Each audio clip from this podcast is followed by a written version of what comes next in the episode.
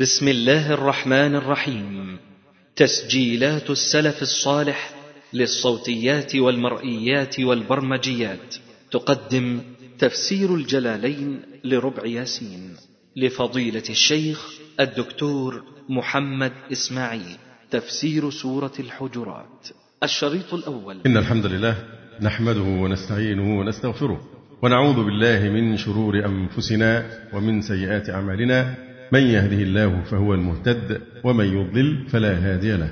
وأشهد أن لا إله إلا الله وحده لا شريك له وأشهد أن محمدا عبده ورسوله. اللهم صل على محمد وعلى آل محمد كما صليت على آل إبراهيم إنك حميد مجيد.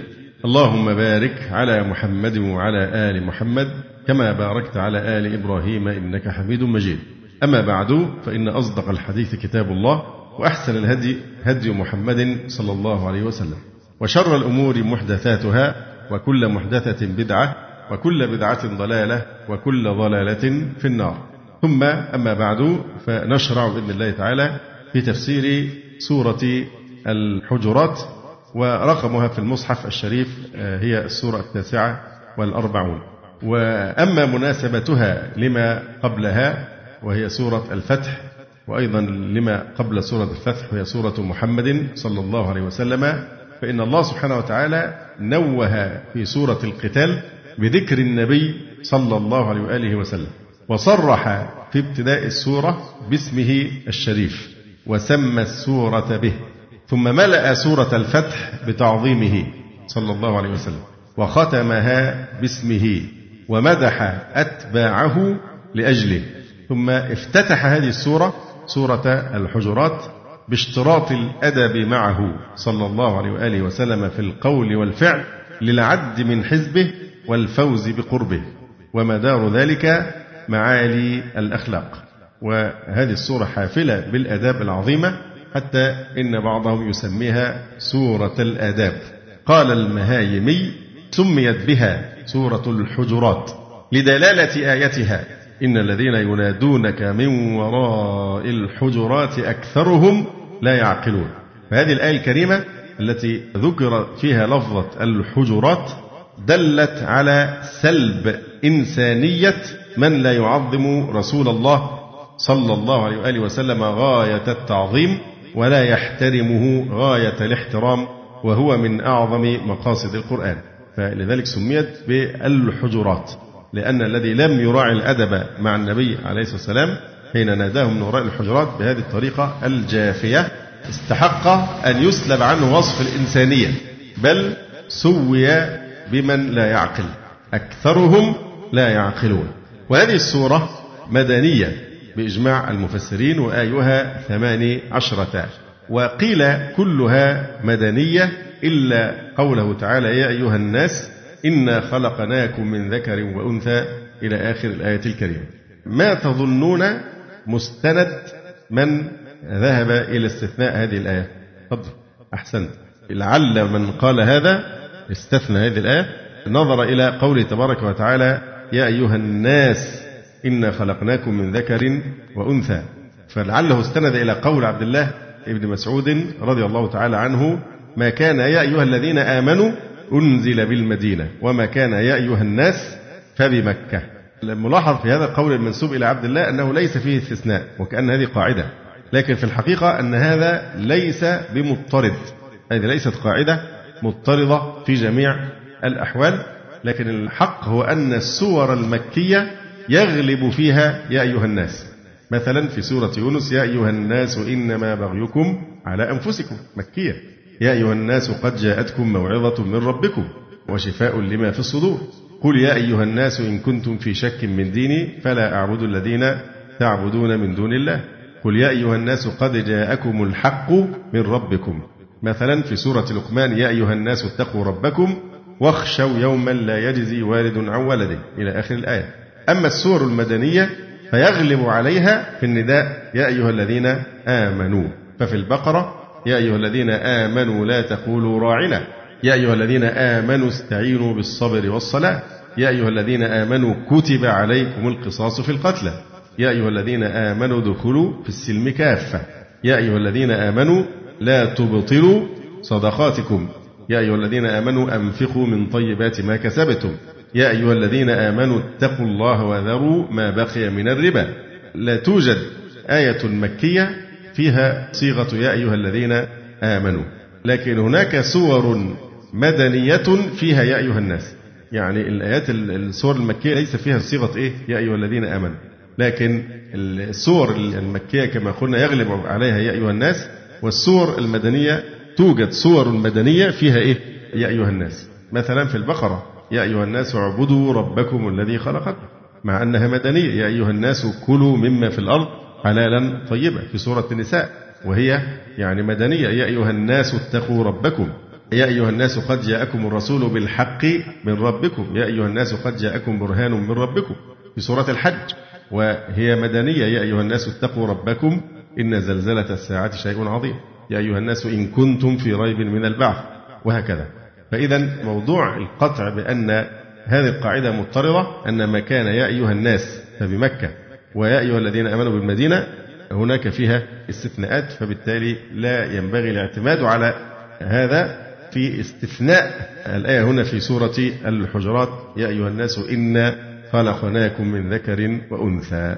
هذه السورة انفردت بآداب جليلة أدب الله سبحانه وتعالى بها عباده المؤمنين بما يعاملون به نبيه صلى الله عليه وآله وسلم من التوقير والتبجيل. قال بعض العلماء كان في العرب جفاء وسوء أدب في خطاب النبي صلى الله عليه وسلم وفي تلقيب الناس. فالسورة في الأمر بمكارم الأخلاق ورعاية الآداب فهنا طولب الصحابة رضي الله تعالى عنهم بآداب تتناسب مع علي إيمانهم وإن اغتفر بعضه لغيرهم ممن ليس في درجتهم. وقد قيل حسنات الأبرار سيئات المقربين. فكأن قد قيل لهم لا تغفلوا ما منح لكم في التوراة والإنجيل. يعني إشارة للصحابة رضي الله عنهم أنتم لستم كسائر الأمم أنتم خير أمة أخرجت للناس ولا تغفلوا هذا الشرف العظيم وهو أني مدحتكم قبل أن تخلقوا في التوراة وفي الإنجيل على لسان موسى وعيسى عليهما وعلى نبينا الصلاة والسلام. فلا تغفلوا هذه الفضيلة العظيمة وهذا الشرف الكبير أني منحتكم هذا الثناء قبل أن تخلقوا في التوراة والإنجيل فهذه درجة لم ينلها غيركم من الأمم. فقابلوها هنا بقى في سورة الحجرات قابلوها بتنزيه أعمالكم عن أن يتوهم في ظواهرها أنها صدرت عن عدم اكتراث في الخطاب أو سوء قصد في الجواب وطابقوا بين ظواهركم وبواطنكم وليكن علنكم منبئا بسليم سرائركم. يقول هنا الجلال المحلي سورة الحجرات مدنية ثماني عشرة آية. أعوذ بالله من الشيطان الرجيم. بسم الله الرحمن الرحيم. يا أيها الذين آمنوا لا تقدموا بين يدي الله ورسوله واتقوا الله إن الله سميع عليم. يا أيها الذين آمنوا لا تقدموا من قدم. قدم هنا بمعنى تقدم. يعني لا تتقدموا بقول أو فعل.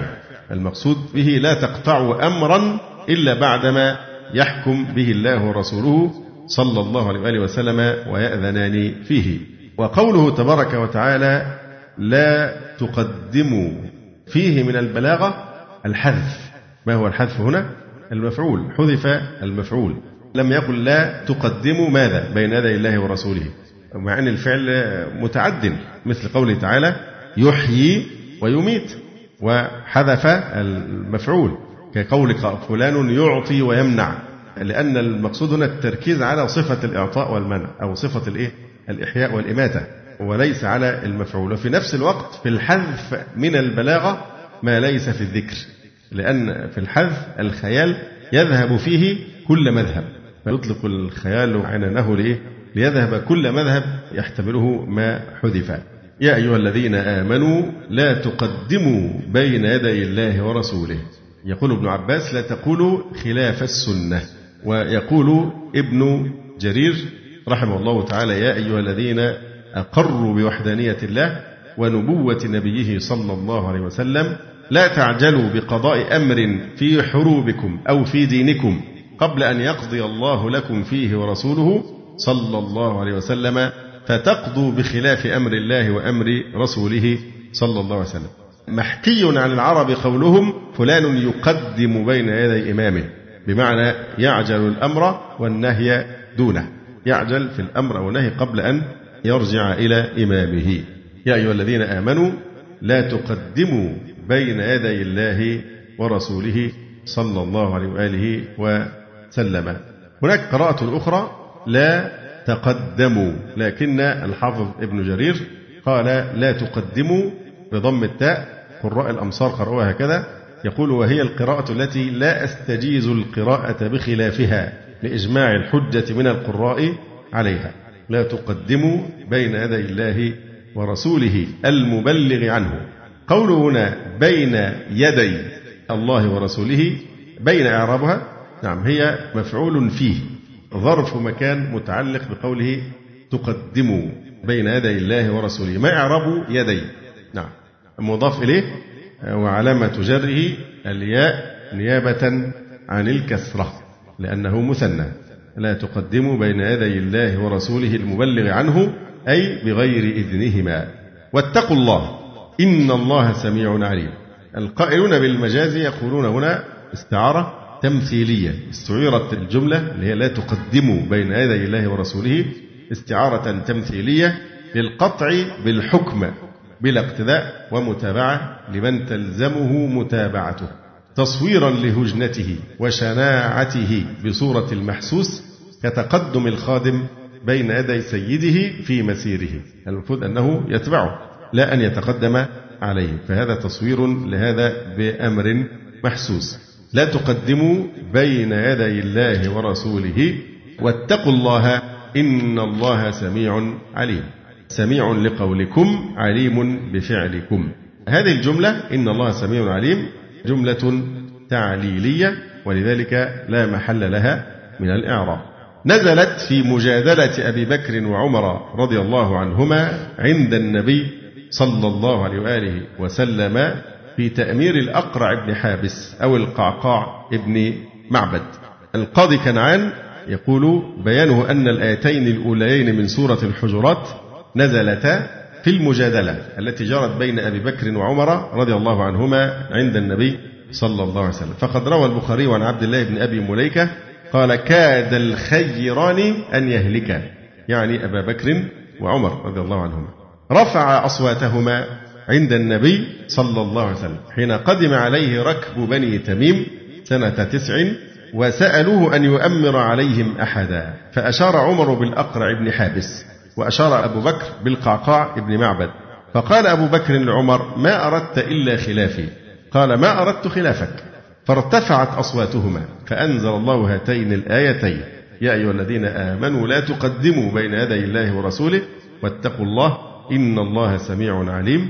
يا أيها الذين آمنوا لا ترفعوا أصواتكم فوق صوت النبي ولا تجهروا له بالقول كجهر بعضكم لبعض أن تحبط أعمالكم وأنتم لا تشعرون. ففي الآية الأولى نهي عن تقدم النبي صلى الله عليه وآله وسلم بقول أو فعل وهو هنا اقتراح الشيخين تأمير فلان أو فلان. وفي الآية الثانية نهي عن رفع الصوت فوق صوته صلى الله عليه وسلم. وعلى كل حال فإن الحكم عام قال ابن كثير فلا تجوز مخالفة الكتاب والسنة. وقال العلماء يكره رفع الصوت عند قبره صلى الله عليه وسلم كما كان يكره في حياته لأنه محترم حيا وفي قبره دائما صلى الله عليه وآله وسلم. طيب هو الآية دي طبعا يحتج بها نفاة القياس من الظاهرية. يحتجون بالآية لا تقدموا بين يدي الله ورسوله يحتجون بها على نفي القياس. هي يمكن أن يحتج بها في تقديم النص على القياس. لكن هل هي دليل على نفي القياس؟ نفي حجية القياس؟ ما الجواب؟ لا. لماذا؟ هو القياس ده حاجة كده جاية مجرد رأي ولا القياس على أصل وعلى نص من الكتاب والسنة؟ يعني القياس أصلا راجع إلى الكتاب والسنة. فما قامت دلالته فليس في فعله تقديم بين يدي النبي عليه الصلاة والسلام. ما قام الدليل عليه فليس في هذا تقدم بين يدي النبي صلى الله عليه وسلم. وقد قامت دلالة الكتاب والسنة على وجوب القول بالقياس في فروع الشرع. فليس القياس إذا قياس الصحيح. ليس فيه تقدم بين يدي النبي صلى الله عليه وآله وسلم. وهنا يقول الله سبحانه وتعالى بعد ذلك ونزل في من رفع صوته عند النبي صلى الله عليه وسلم. يا أيها الذين آمنوا لا ترفعوا أصواتكم فوق صوت النبي ولا تجهروا له بالقول كجهر بعضكم لبعض أن تحبط أعمالكم وأنتم لا تشعرون. حقيقة هذه السورة بالذات فيها تركيز شديد وعظيم جدا كالسورتين اللتين قبلها في بيان رفعة مقام النبي صلى الله عليه وسلم عند الله تبارك وتعالى. ولو تأملنا كما ذكرنا من قبل قول الله سبحانه وتعالى محمد رسول الله. جملة خبرية. لكن الله يشهد بما أنزله إليك أنزله بعلمه والملائكة يشهدون. كفاية. فمثل هذا البيان لشرف مقام النبي صلى الله عليه وسلم عند ربه عز وجل فإذا شهد له الله هل يحتاج إلى شهادة غيره؟ فيكفيه أن الله يشهد له في القرآن محمد رسول الله الذي أرسلك يشهد لك. فلا تبالي بمن يجحدون نبوتك ورسالتك. فما يحصل في هذا الزمان من التطاول على مقام النبي صلى الله عليه وسلم الذي هو أشرف مقام في العالمين على الإطلاق هذا لا يضير النبي صلى الله عليه وسلم شيئا. وذلك لأن يكفي النبي عليه الصلاة والسلام أن الله شهد له بالرسالة وشهد له بالصدق وأثنى عليه وعلى صراطه المستقيم. يقول يا أيها الذين آمنوا لا ترفعوا أصواتكم. أيضا في هذا ينبغي أن نشعر بالفخر والشرف بأننا ننتمي إلى هذا النبي المكرم عند الله سبحانه وتعالى هذا التكريم العظيم. يقول الشاعر ومما زادني تيها وفخرا وكدت بأخمصي أطأ الثريا. دخولي تحت قولك يا عبادي وأن صيرت أحمد لي نبيا. صلى الله عليه وآله وسلم. فجميع المسلمين ينبغي أن يفتخروا بانتمائهم إلى الإسلام وإلى سيد الأنام صلى الله عليه وآله وصحبه وسلم. فهذا تفضيل من الله عز وجل أن جعلنا من هذه الأمة المحمدية المرحومة والتي هي خير أمة أخرجت للناس. يا أيها الذين آمنوا لا ترفعوا أصواتكم إذا نطقتم. فوق صوت النبي إذا نطق ولا تجهروا له بالقول إذا ناجيتموه كجهر بعضكم لبعض. بل دون ذلك اخفضوا أصواتكم إجلالا له صلى الله عليه وآله وسلم. في قوله تعالى يا أيها الذين آمنوا من البلاغة فن الإيه؟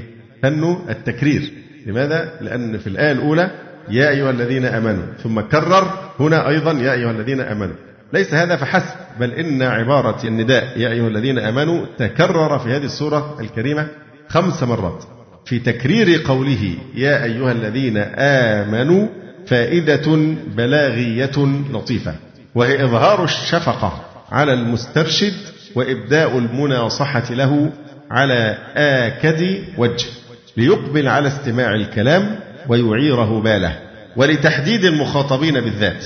إن الخطاب هنا بالذات لمن؟ يا أيها الذين آمنوا. يعني لما بنجد الكلام مثلا على قضية مثل قضية الحجاب والناس الذين يبالغون في كلمة لا لازم تكون مقتنع ما حدش مش عارف يدعو للحجاب إلى آخر مثل هذا الكلام. هم في الحقيقة اسلوب هؤلاء الناس في التعامل مع مثل هذه القضايا يعكس أنهم في حالة ضجر من هذا الحكم الشرعي. وأنهم يقدمون بين يدي الله ورسوله. ففي صدورهم حرج من حكم الشرع الشريف. ومن ثم يبدو ذلك في لحن قولهم. ولا تعرف أنهم في لحن القول.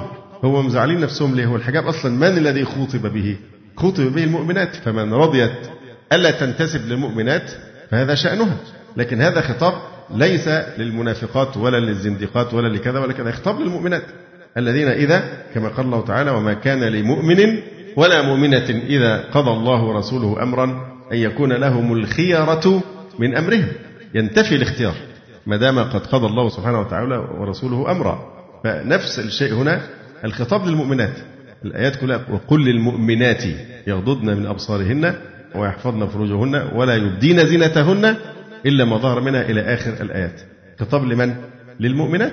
يا أيها النبي قل لأزواجك وبناتك ونساء المؤمنين. فهنا أيضا الخطاب معني به المؤمنات فهذا خاص بأهل الإيمان إظهارا لأن هؤلاء هم الذين إذا أمروا امتثلوا. ولذلك قال قل للمؤمنين يغضوا. من يعرب؟ يغضوا. أيوة. طيب إيه بقى السر؟ إيه, إيه النكتة في هذا؟ نعم. يغضوا.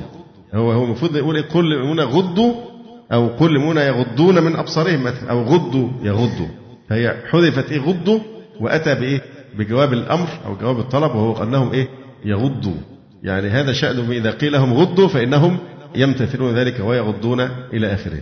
ففي تكرير عبارة يا أيها الذين آمنوا يعني ده تشريف للمخاطبين ووصف لهم وإثبات صفة الإيمان وتذكير لهم بلازم الإيمان وهو الانقياد خاصة بعدما قال لا تقدموا بين يدي الله ورسوله. ففي هذه الآية الثانية تكرير للخطاب. في إظهار الشفقة على المسترشد وإبداء المناصحة له على آكد وجه ليقبل على استماع الكلام ويعيره باله ولتحديد المخاطبين بالذات وأنهم هم المعنيون بالمناصحة. وفيه أيضا استدعاء لتجديد الاستبصار والتيقظ والتنبه عند كل خطاب. لأن بيجي نفكك النداء بنقول بقى يا حرف نداء أيها منادى نكرة. مبني على الضم في محل إيه؟ نصب والهاء للتنبيه. النداء فيه إيه؟ تنبيه. والذين طبعا بدل من أيها. أيضا هذا النداء فيه استدعاء لتجديد الاستبصار والتيقظ والتنبه عند كل خطاب. يا أيها الذين آمنوا لتنبيه يعني المخاطبين بهذا النداء. يا أيها الذين آمنوا لا ترفعوا أصواتكم. يعني إذا نطقتم فوق صوت النبي إذا نطق. ولا تجهروا له بالقول إذا ناجيتموه كجهر بعضكم لبعض. ما إعراب الكاف؟ في محل نصب إيه؟ صفة لمصدر محذوف. ولا تجهروا له بالقول كجهر يعني لا تجهروا له جهرا مثل جهر بعضكم لبعض. بل دون ذلك اخفضوا أصواتكم إجلالا له صلى الله عليه وآله وسلم. أن تحبط أعمالكم وأنتم لا تشعرون. أن تحبط أعمالكم. لذلك قال هنا في التفسير لأن لا تحبط أعمالكم وأنتم لا تشعرون. فهنا أن وما في حيزها في موضع إيه؟ نصب على أنه مفعول لأجله على حذف مضاف. ولذلك نقول في التفسير خشية الحبوط. خشية أن تحبط أعمالكم. والخشية منهم. أو تقول كراهة أن تحبط أعمالكم. فيكون مثل قول الله تبارك وتعالى يبين الله لكم أن تضلوا. يعني خشية أن تضلوا أو كراهة أن تضلوا. أن تحبط أعمالكم وأنتم لا تشعرون. تحبط يقال حبط عمله يعني بطل ثوابه. وحبطت الإبل إذا أكلت الخضر فنفخ بطونها وربما هلكت. وفي الحديث وإن مما ينبت الربيع لما يقتل هبطا. يعني هلك أنواع معينة من الأعشاب إذا أكلتها تنتفخ وقد تتعرض للهلاك. فحبوط العمل هو بطلان ثوابه. لئلا تحبط أعمالكم وأنتم لا تشعرون. طبعا الواو هنا إيه؟ حالية. وأنتم لا تشعرون أي خشية ذلك. بالرفع والجهر المذكورين. طبعا هي القاعدة رفع الصوت عموما مذموم. فما بالك إذا كان في حضرة النبي صلى الله عليه وسلم حيا أو ميتا؟ فالشريعة ذمت من الأدب أن الإنسان لا يرفع صوته ويحدث جلبة وضوضاء يقول النبي صلى الله عليه وآله وسلم إن الله يبغض كل جعظري جواظ سخاب في الأسواق جيفة بالليل حمار بالنهار عالم بأمر الدنيا جاهل بأمر الآخرة. إن الله يبغض كل جعظري الفظ الغليظ المتكبر جواظ جموع منوع. سخاب بالأسواق. اللي هو السخاب من الصخب يعني والجلبة الصوت العالي. بالأسواق. أقرب مثال ما يحدث بعد صلاة الجمعة في بعض المساجد. مجرد ما الإمام يسلم يتحول الأمر إلى جلبة وضوضاء مناداة على السلع. وهذا ليس من الأدب. فللأسف يعني بعض الإخوة الملتزمين يفعلون مثل هذا. ينادي بصوت عالي على أبواب المساجد على أشرطة على كتب على شيء من هذا؟ لا ما ينبغي يمكن يعلن بطريقة أخرى. لكن مثل هذا الصخب يتنافى مع أدب المسلم عموما. وجاء في وصف النبي صلى الله عليه وسلم في التوراة ليس بفظ ولا غليظ ولا سخاب في الأسواق. فالمفروض إنسان لا يسلك مثل هذا المسلك الذي لا يليق بالمستخاب في الأسواق. وإذا رجعنا سورة لقمان يقول لقمان لابنه إيه واغضض من صوتك. إن أنكر الأصوات لصوت الحمير. واغضض من صوتك. فهذا من أدب المسلم. اغضض من صوتك. إنسان يتكلم بقدر الحاجة. قد يحتاج الإنسان للجهر كما سنبين. لكن الأصل في المسلم أن يترفق وأن يخفض صوته ويغض صوته. إن أنكر الأصوات لا صوت الحمير يعني تنفيرا له من مشابهة هذا الصوت الكريم. أذكر من زمن بعيد جدا سمعت خبرا أن شخص لبناني عالم في الموسيقى والصوتيات وهذه الأشياء. نصراني أسلم بسبب هذه الآية وهي قوله تعالى إن أنكر الأصوات لصوت الحمير قال إن هذا يعني كلام لا يصدر إلا من خالق البشر سبحانه وتعالى.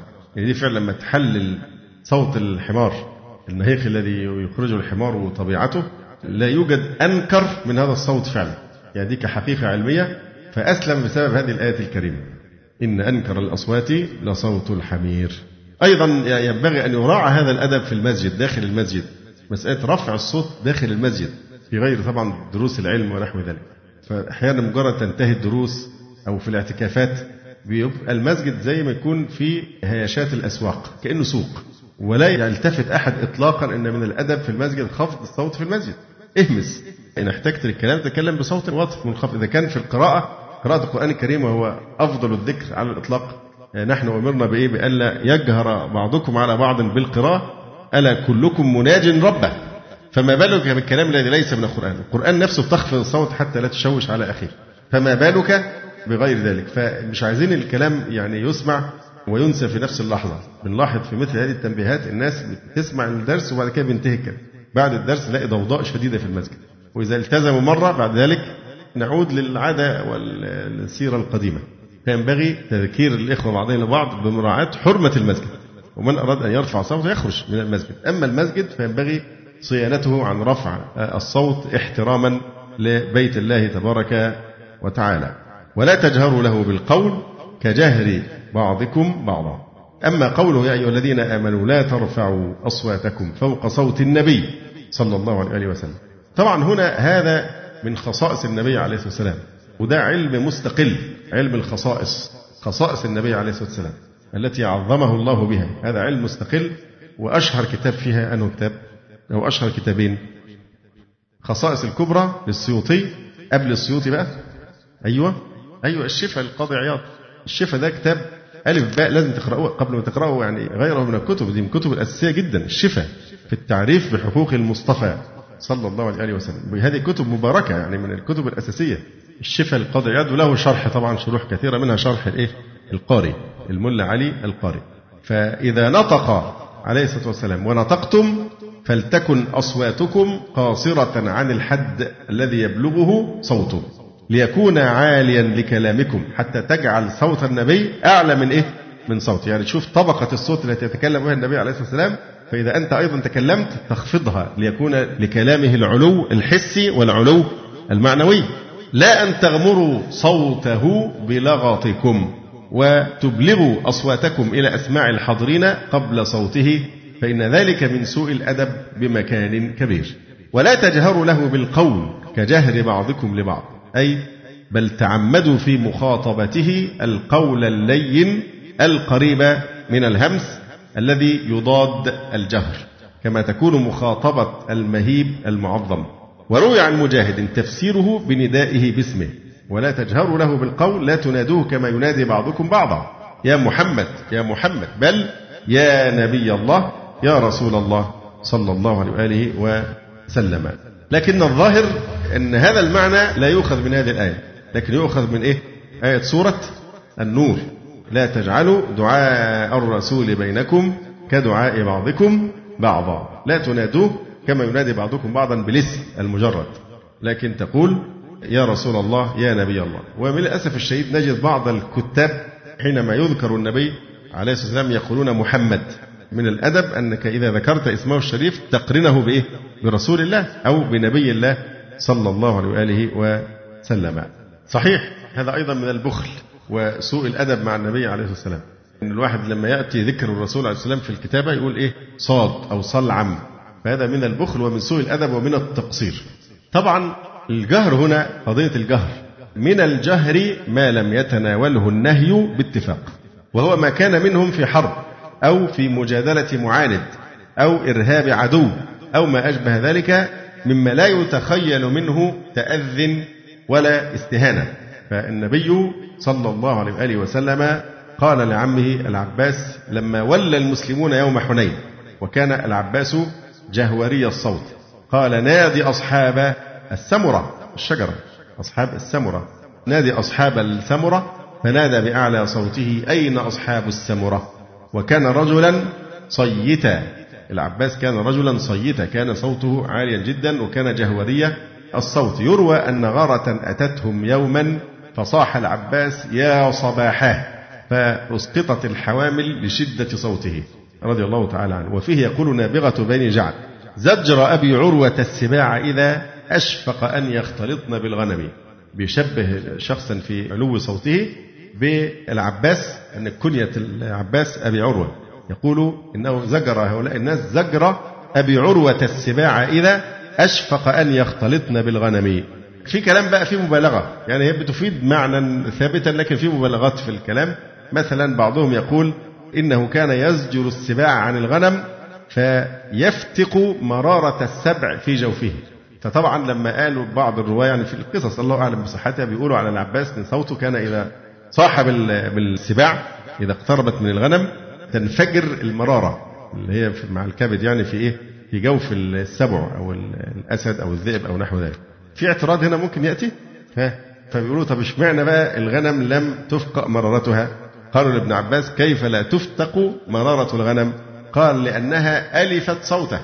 لأن الغنم دائما معه فتعودت على صوته بخلاف السباع طبعا تأتي لماما. فمن الجهر ما ليس فيه إيذاء للنبي صلى الله عليه وآله وسلم. وأنتم لا تشعرون أي لا تعلمون ولا تدرون بحبوطها. واستدلت المعتزلة بهذه الآية على أن الكبائر محبطة للأعمال لأن المذكور في الآية كبيرة محبطة ولا فرق بينها وبين غيرها. لكن عند أهل السنة المحبط للأعمال هو الكفر خاصة ولذلك تأولوا الآية بأنها للتغليظ والتخويف إذ جعلت بمنزلة الكفر المحبط أو هي للتعريض بالمنافقين القاصدين بالجهر والرفع الاستهانة فإن فعلهم محبط قطعا. وقال الناصر المراد في الآية النهي عن رفع الصوت على الإطلاق ومعلوم أن حكم النهي الحذر مما يتوقع في ذلك من إيذاء النبي صلى الله عليه وآله وسلم. والقاعدة المختارة أن إيذاءه صلى الله عليه وسلم يبلغ مبلغ الكفر المحبط للعمل باتفاق تعمد إيذاء النبي صلى الله عليه وسلم يحبط العمل باتفاق. فورد النهي عما هو مظنة لأذى النبي صلى الله عليه وسلم سواء وجد هذا المعنى أو لا حماية للذريعة وحسما للمادة.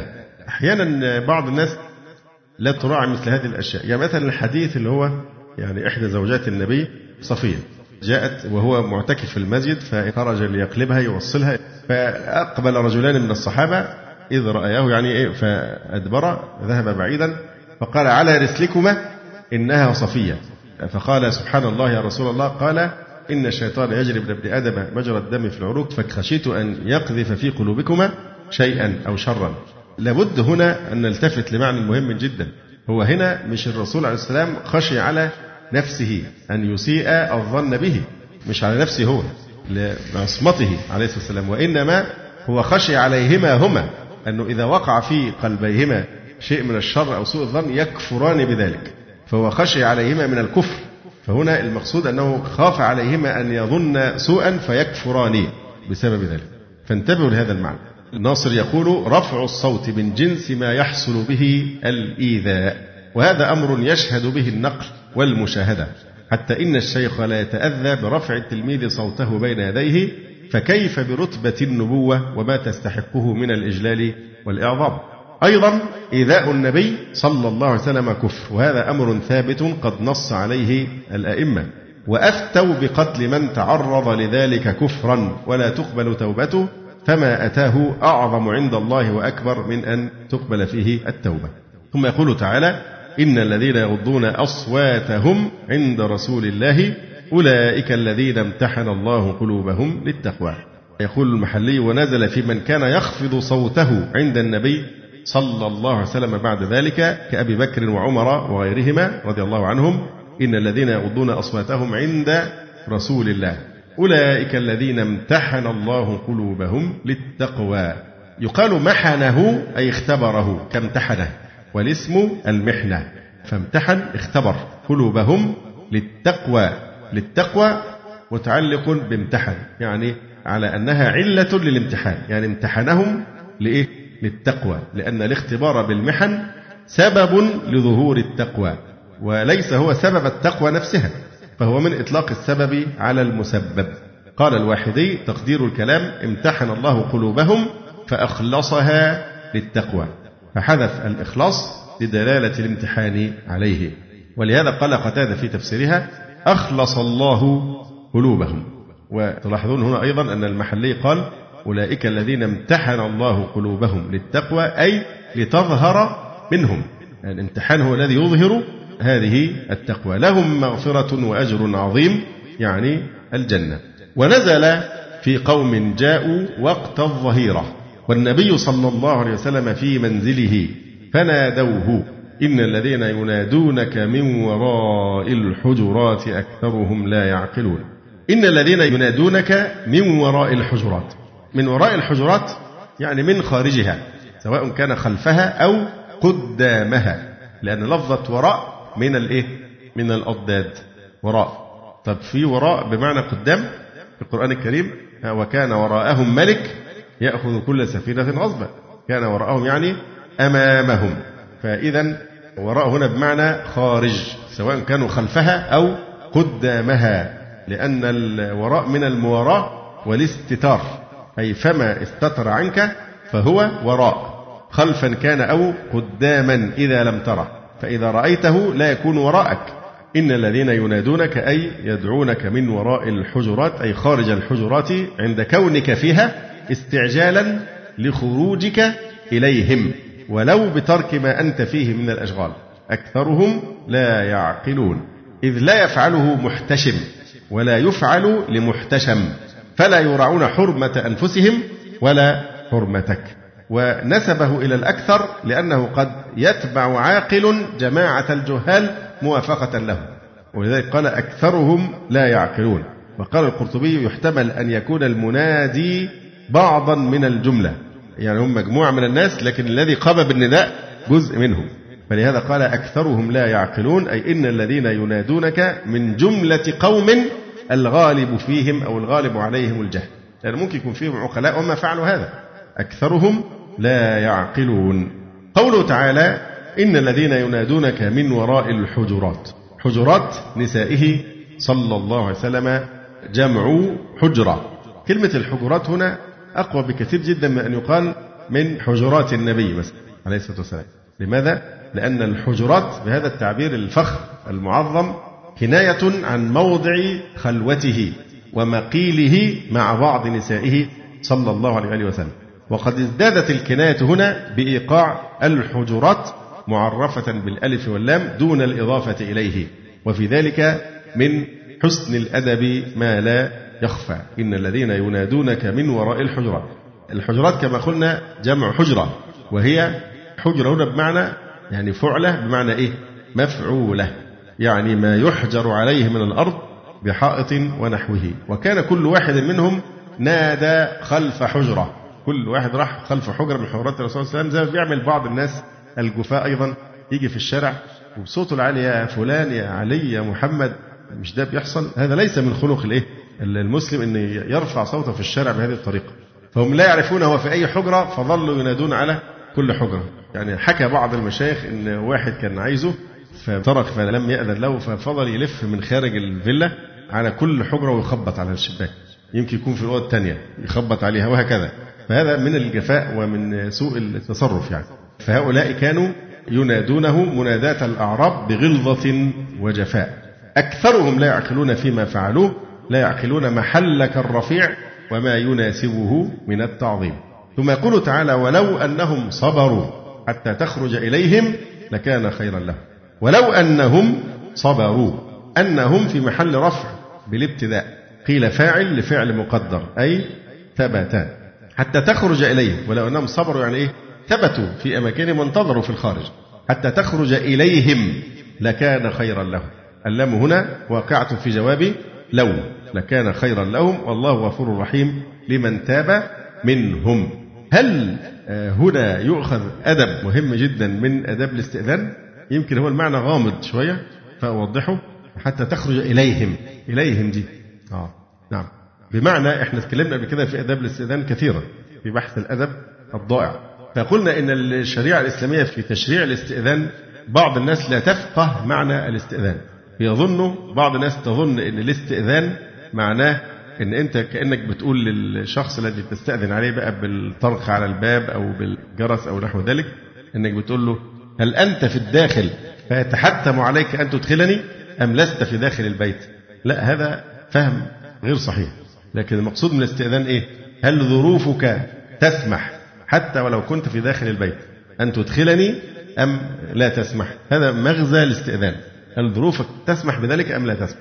مش معنى الاستئذان أنت في الداخل ولا لا لأن بعض الناس يطرق مثلا عشر مرات وبعدين ومعاه واحد يقول له إيه لا ده أنا سامع صوته جوه بيقرأ قرآن يعني معناه إن أنا يعني عارف ده هو جوه. هذا طبعا منافي تماما للآداب الإسلامية لأن الإنسان هو أدرى بظروفه وأدرى بوقته وميزانية وقته. فبالتالي إذا حصل عدوان وفتح الباب لكل طارق. إذا كثر الطارقون سوف يحصل خلل في إيه؟ في القاعدة التوازن التي قال فيها النبي عليه السلام فاعطي كل ذي حق حقه. فربما بيذاكر ربما بيشتغل ربما نائم ربما كذا أو كذا من المشاغل. ربما عنده شخص عنده مشكلة شخصية. وغير مناسب أن واحد يدخل يسمع هذه المشكلة ونحو ذلك. فالمقصود من الاستئذان هل الظرف مناسب أم غير مناسب؟ فتأذن لي أن أدخل. فمن الخطأ أن يتصور بعض الناس أن معنى الاستئذان هل أنت موجود؟ فيجب عليك أن تفتح لي وإلا بعد ذلك يعاتب ويثرب ويوبخ جئتك وطرقت الباب ولم تفتح لي وكنت أسمع صوتك. فهذا ينافي أدب التغافل بالعكس من الكرم كرم الأخلاق الإنسان يعمل نفسه كأنه ما أتى وما طرق. مش يقابل أخاه بالتوبيخ أنه ذهب ولم يفتح له لأنه بهذه الطريقة أنت تحوجه إلى أن يعتذر. وليس من حقك أن تحوجه إلى أن يشرح لك ظروف خاصة شخصية له. فهذا من مراعاة حرمات البيوت في الإسلام مراعاة مثل هذه الآداب. أحيانا بعض الناس يطرق الباب ثم ما يرد عليه أحد يظل منتظرا أمام الباب. طيب لو في نساء تريد أن تخرج لمصالحها كيف تخرج؟ وهذا واقف أمام الباب بهذه الطريقة. فهنا في أيضا إضرار بالناس. إنسان إذا لم يؤذن له ينصرف. الاستئذان ثلاث فإن أذن لك وإلا فانصرف لكن المكوث أمام الأبواب الناس هذا يقيد حركة إيه؟ أهل البيت في الداخل. ولا شك أن جهل الناس بآداب الشريعة هو الذي يجعل من يفقه هذه الآداب ومن حقه أن يستعملها يعني يلوذ بالصمت. لأن بعض الناس يتخلص من الحرج. يقول لابنه قل له إن أنا غير موجود. فالولد يقول له أبي يقول لك إنه غير موجود. في نفس الوقت في هذه الحالة الطفل ده بيدمر أخلاقيا لأنه بتعلمه أنت الكذب تحوجه إلى الكذب. فقوله تعالى ولو أنهم صبروا حتى تخرج إليهم يفيد أنه قد يمتنع صاحب البيت من الخروج أو من الإذن لسبب أو لآخر. ففي هذه الحالة إذا انتظروه ربما يكون خروجه لسبب آخر. هو مش خرج استجابة لإيه؟ لاستئذانهم أو مناداتهم إنما خرج لمصلحة أخرى. فهنا يشير الله سبحانه وتعالى من طرف خفي في هذه الآية الكريمة إلى هذا المعنى بمعنى أنه إذا خرج ليس للرد عليكم لم يخرج إليكم أنتم ولكن خرج لمصلحة أخرى فأيضا في هذه الحالة ما ينبغي التضييق عليه أو إحراجه فلا بد أن يكون الخروج إيه؟ إليهم. أما إذا خرج لحاجة أخرى فليس الأمر كما ذكرنا. ولو أنهم صبروا ثبتوا حتى تخرج إليهم لكان خيرا لهم. أي لأن خروجه باستعجالهم ربما يغضبه صلى الله عليه وسلم. فيفوتهم فوائد رؤيته وكلامه صلى الله عليه وسلم. وإن صبروا استفادوا فوائد كثيرة مع اتصافهم بالصبر ورعاية الحرمة لنبيهم وأنفسهم. والله غفور رحيم لمن تاب من معصية الله بندائك كذلك وراجع أمر الله فيه وفي غيره. يقول ابن كثير قد ذكر أنها نزلت في الأقرع بن حابس التميمي. روى الإمام أحمد عن أبي سلمة بن عبد الرحمن عن الأقرع بن حابس أنه نادى رسول الله صلى الله عليه وسلم فقال يا محمد يا محمد. وفي رواية يا رسول الله. فلم يجبه فقال يا رسول الله إن حمدي لزين وإن ذمي لشين. فقال ذاك الله عز وجل. إن حمدي لزين إذا مدحت شخصا فهذا يزينه وإذا ذممت أحدا فيا ويله مني وإن ذمي لشين فأبطل النبي عليه السلام فخره بنفسه أو مدحه بنفسه بهذه الطريقة فقال ذاك الله عز وجل. هو الذي إذا مدح زان وإذا ذم شان. وروى ابن إسحاق في ذكر سنة تسع وهي المسماة سنة الوفود أن رسول الله صلى الله عليه وسلم لما افتتح مكة وفرغ من تبوك وأسلمت ثقيف وبايعت ضربت إليه وفود العرب من كل وجه فكان منهم وفد بني تميم. فلما دخلوا المسجد نادوا رسول الله صلى الله عليه وسلم من وراء حجراته أن اخرج إلينا يا محمد. فآذى ذلك رسول الله صلى الله عليه وسلم من صياحهم فخرج إليهم. قيل وفيهم نزل قوله تعالى إن الذين ينادونك من وراء الحجرات أكثرهم لا يعقلون. أيضا الحجرات تقرأ بضم الجيم الحجرات أو الحجرات بضمتين وأيضا بفتح الجيم الحجرات وبسكونها الحجرات وقرئ بهن جميعا. جمع حجرة. وهي الرقعة من الأرض المحجورة بحائط يحوط عليها. فعلة بمعنى مفعولة كالغرفة والقبضة. وكالظلمات جمع ظلمة. فأصل الكلمة المنع. واضح وكل ما منعت أن يوصل إليه فقد حجرت عليه. قال الزمخشري والمراد حجرات نسائه صلى الله عليه وسلم نساء رسول الله صلى الله عليه وسلم. وكانت لكل واحدة منهن حجرة ومناداتهم من ورائها. يحتمل أنهم قد تفرقوا على الحجرات متطلبين له فناداه بعض من وراء هذه وبعض من وراء تلك وأنهم قد أتوها حجرة حجرة فنادوه من ورائها وأنهم نادوه من وراء الحجرة التي كان فيها. ولكنها جمعت إجلالا لرسول الله صلى الله عليه وآله وسلم ولمكان حرمته. والفعل وإن كان مسندا إلى جميعهم فإنه يجوز أن يتولاه بعضهم وكان الباقون راضين فكأنهم تولوه جميعا. أيضا هنا في بالنسبة للحجرات عن داود بن قيس قال رأيت الحجرات. كيف كانت حجرات رسول الله صلى الله عليه وسلم؟ من جريد النخل. مغشا من خارج بمسوح الشعر. وعن الحسن قال كنت أدخل بيوت أزواج النبي صلى الله عليه وسلم في خلافة عثمان بن عفان رضي الله تعالى عنه فأتناول سقفها بيدي وقد أدخلت في عهد الوليد بن عبد الملك بأمره في مسجد رسول الله صلى الله عليه وسلم وبكى الناس لذلك. وقال سعيد بن مسيب يومئذ والله لوددت أنهم تركوها على حالها. لينشو أناس من أهل المدينة ويقدم القادم من أهل الآفاق فيرى ما اكتفى به رسول الله صلى الله عليه وسلم في حياته فيكون ذلك مما يزهد الناس في التفاخر والتكاثر فيها. ويقول الزمخشري ورود الآية على النمط الذي وردت عليه فيه ما لا يخفى على الناظر من بينات إكبار محل رسول الله صلى الله عليه وسلم وإجلاله. منها مجيئها على النظم المسجل على الصائحين به بالسفه والجهل لما أقدموا عليه. أكثرهم لا يعقلون. ومنها لفظ الحجرات وإيقاعها كناية عن موضع خلوته ومقيله مع بعض نسائه صلى الله عليه وسلم. ومنها المرور على لفظها بالاقتصار على القدر الذي تبين به ما استنكر عليهم. ومنها التعريف باللام دون الإضافة. الحجرات. ولم يقل حجرات النبي أو حجرات نسائه صلى الله عليه وسلم. ومنها أن شفع ذمهم باستجفائهم واستركاك عقولهم. إن الذين ينادونك من وراء الحجرات أكثرهم لا يعقلون. شفع ذمهم باستجفائهم أنهم أهل جفاء واستركاك عقولهم وقلة ضبطهم لمواضع التمييز في المخاطبات. تهوينا للخطر على رسول الله صلى الله عليه وسلم وتسلية له وإماطة لما تداخله من إيحاش تعجرفهم وسوء أدبهم وهلم جرا. من أول السورة إلى آخر هذه الآية.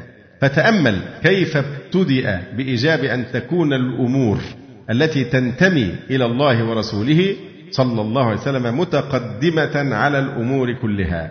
من غير حصر ولا تقييد. لا تقدموا بين يدي الله ورسوله. ثم أردف ذلك النهي. عما هو من جنس التقديم من رفع الصوت والجهر. كأن الأول بساط للثاني ووطاء لذكره. ثم ذكر ما هو ثناء على الذين تحاموا ذلك. إن الذين يغضون أصواتهم عند رسول الله أولئك الذين امتحن الله قلوبهم للتقوى.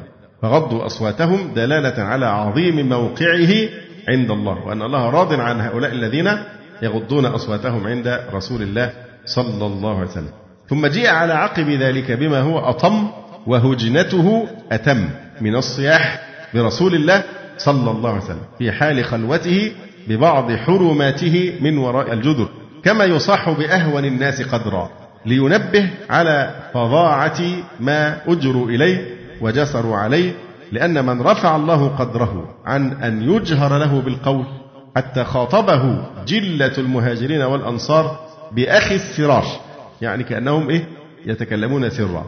كان صنيع هؤلاء من المنكر الذي بلغ من التفاحش مبلغا. ومن هذا وأمثاله يقتطف ثمر الألباب وتقتبس محاسن الآداب كما يحكى عن أبي عبيد. ومكانه من العلم والزهد وثقة الرواية ما لا يخفى أنه قال ما دققت بابا على عالم قط حتى يخرج في وقت خروجه وقال سليمان بن حرب ضحك إنسان عند حماد بن زيد وهو يحدث بحديث النبي صلى الله عليه وسلم فغضب حماد وقال إني أرى رفع الصوت عند حديث رسول الله صلى الله عليه وسلم وهو ميت كرفع الصوت عنده وهو حي وقام وامتنع من الحديث ذلك اليوم.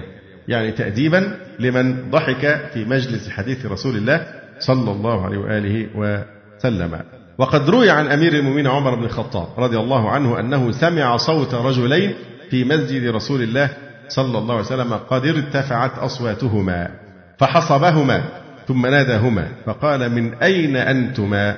قال من أهل الطائف. قال لو كنتما من أهل المدينة لأوجعتكما ضربا. أي نعم. وروى البخاري عن عبد الله بن الزبير أنه قدم ركب من بني تميم على النبي صلى الله عليه وسلم. فقال أبو بكر أمر القعقاع ابن معبد. وقال عمر أمر الأقرع بن حابس. فقال أبو بكر ما أردت إلا خلافي. فقال عمر ما أردت خلافك. فتماريا حتى ارتفعت أصواتهما. فنزل في ذلك يا أيها الذين آمنوا لا تقدموا بين يدي الله ورسوله حتى انقضت الآية. وفي رواية فأنزل الله في ذلك يا أيها الذين آمنوا لا ترفعوا أصواتكم إلى آخره. قال ابن الزبير فما كان عمر يسمع رسول الله صلى الله عليه وسلم بعد هذه الآية حتى يستفهمه من شدة خفض الصوت كان الرسول عليه الصلاة والسلام يستفهمه ماذا تقول؟ يعني كأنه لم يسمعه لذلك. يقول الحافظ ابن حجر وهذه ملاحظة مهمة. وقد استشكل ذلك. استشكل يعني كيف تنزل هذه الآية في أبي بكر وعمر قال ابن عطية الصحيح أن سبب نزول هذه الآية كلام جفاة الأعراب. قال ابن حجر قلت لا يعارض ذلك هذا الحديث. يعني الحديث في البخاري اللي إحنا تلوناه آنفا. حديث أبي بكر وعمر ده في البخاري. يقول الحافظ لا يعارض ذلك هذا الحديث. فإن الذي يتعلق بقصة الشيخين في تخالفهما في التأمير هو أول السورة. لا تقدموا بين يدي الله ورسوله. لكن لما اتصل بها قوله لا ترفعوا أصواتكم تمسك عمر منها بخفض صوته. وجفاة الأعراب الذين نزلت فيهم هم من بني تميم والذين يختص بهم.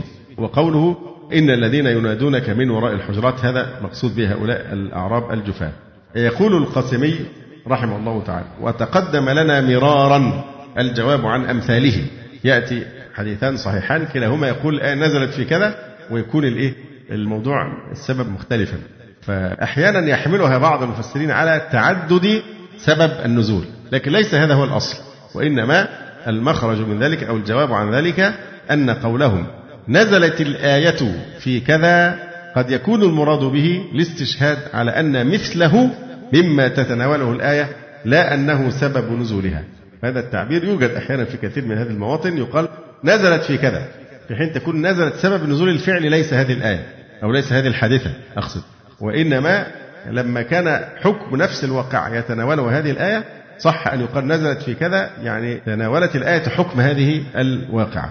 فيقول القاسمي وتقدم لنا مرارا الجواب عن أمثاله بأن قولهم نزلت الآية في كذا قد يكون المراد به الاستشهاد على أن مثله مما تتناوله الآية لا أنه سبب نزولها. يقول شيخ الإسلام ابن تيمية رحمه الله تعالى قولهم نزلت هذه الآية في كذا يراد به تارة سبب النزول ويراد به تارة أن ذلك داخل في الآية. وإن لم يكن السبب كما تقول عنا بهذه الآية كذا. انتهى كلام شيخ الإسلام. يقول القاسمي وبه يجاب. عما يرويه كثير من تعدد سبب النزول فاحفظه فإنه من المظنون به على غير أهله. ولو وقف عليه ابن عطية لما ضعف رواية البخاري ولما تمحل ابن حجر لتفكيك الآيات بجعل بعضها لسبب وبعضها لآخر في قصة واحدة وبالله تبارك وتعالى التوفيق. قوله تعالى يا أيها الذين آمنوا إن جاءكم فاسق بنبأ فتبينوا. تبينوا من التبين وفي قراءة حمزة والكسائي فتثبتوا. من التثبت إن جاءكم فاسق بنبأ فتبينوا. يعني فاستظهروا صدقه من كذبه بطريق آخر يعني من طريق سند آخر أو أسلوب آخر. كراهة أن تصيبوا قوما بجهالة أي قوما براء مما قذفوا به بغية أذيتهم بجهالة لاستحقاقهم إياها. ثم يظهر لكم بعد ذلك عدم استحقاقهم فتصبحوا على ما فعلتم نادمين يعني على العجلة وترك التأني والتثبت والتبين. فتندموا على إصابتكم إياهم بالجناية التي تصيبونهم بها. وحق المؤمن أن يحترز مما يخاف منه الندم في العواقب. ولا تكلم بكلام تعتذر منه غدا. وقوله أن تصيبوا قوما بجهالة الجهالة هنا أن يجهل حال القوم. كما قال الله تعالى يحسبهم الجاهل أغنياء من التعفف. وقد ذكر كثير من المفسرين أن هذه الآية نزلت في الوليد بن عقبة ابن أبي معيط. حين بعثه رسول الله صلى الله عليه وسلم على صداقات بني المصطلق فروى الإمام أحمد بسنده عن الحارث بن ضرار الخزاعي رضي الله عنه قال قدمت على رسول الله صلى الله عليه وسلم فدعاني إلى الإسلام فدخلت فيه وأقررت به ودعاني إلى الزكاة فأقررت بها وقلت يا رسول الله أرجع إلى قومي فأدعوهم إلى الإسلام.